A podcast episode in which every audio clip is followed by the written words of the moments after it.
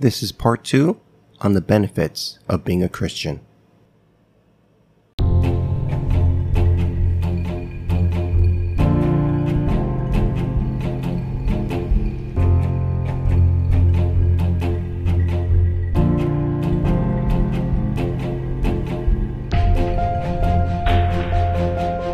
Welcome to Enemy of Humanity, exploring the incredible science and function behind the world's most influential religion.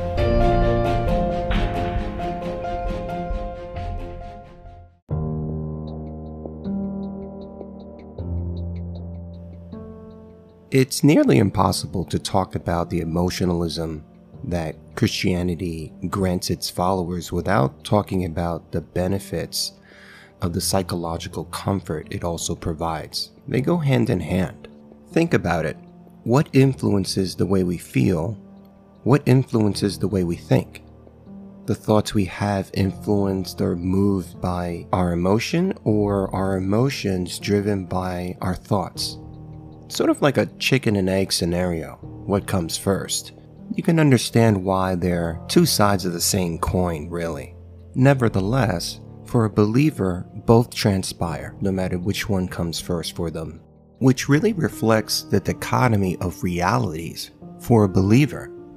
On one hand, Christians have this fantastical, fictional doctrine and belief in faith, and on the other hand, they are met with thoughts and feelings that are very real for them. Yet again, we see the conundrum that believers are pitted in. We see the conflict, the contradiction against themselves.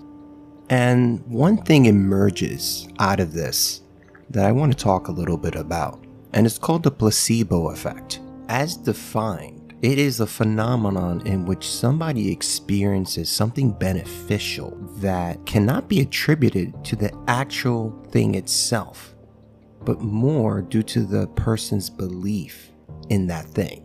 Now, the placebo effect is more common in the medical field because it is associated with either a particular drug or treatment, but its effects can be found everywhere in any field, in any industry.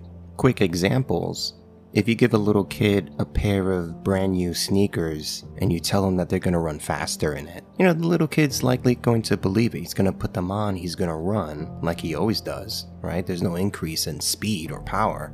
And they're going to say, Yeah, I, I, I run faster.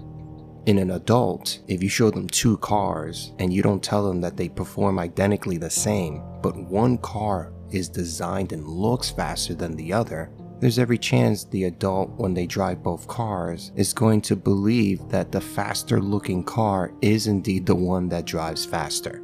In a religious context, if you tell a Christian that when they're experiencing happiness or peace, that it's somehow some supernatural connection with God, or when they're feeling afraid that it's some sort of spiritual attack, and demonic or satanic, again, this has something to do with reality, they're going to believe it.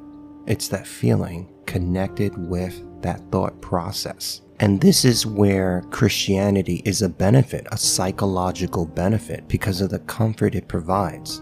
Whether it starts emotionally or starts in the mind, the thoughts, Christian faith can arguably be a very potent placebo, especially given the fact that Christianity and its Bible has already been proven to be false. It's really a demonstration on how powerful and beneficial the placebo effect really is. And this is universal. Just consider all the other thousands of religions and holy books and hundreds of millions of people who believe whatever it is they believe with no proof or evidence either.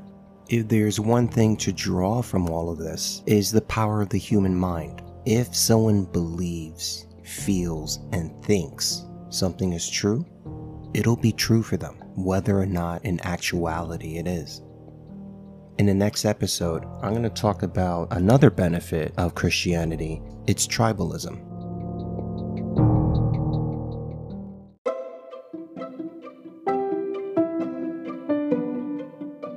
Already subscribed to the podcast?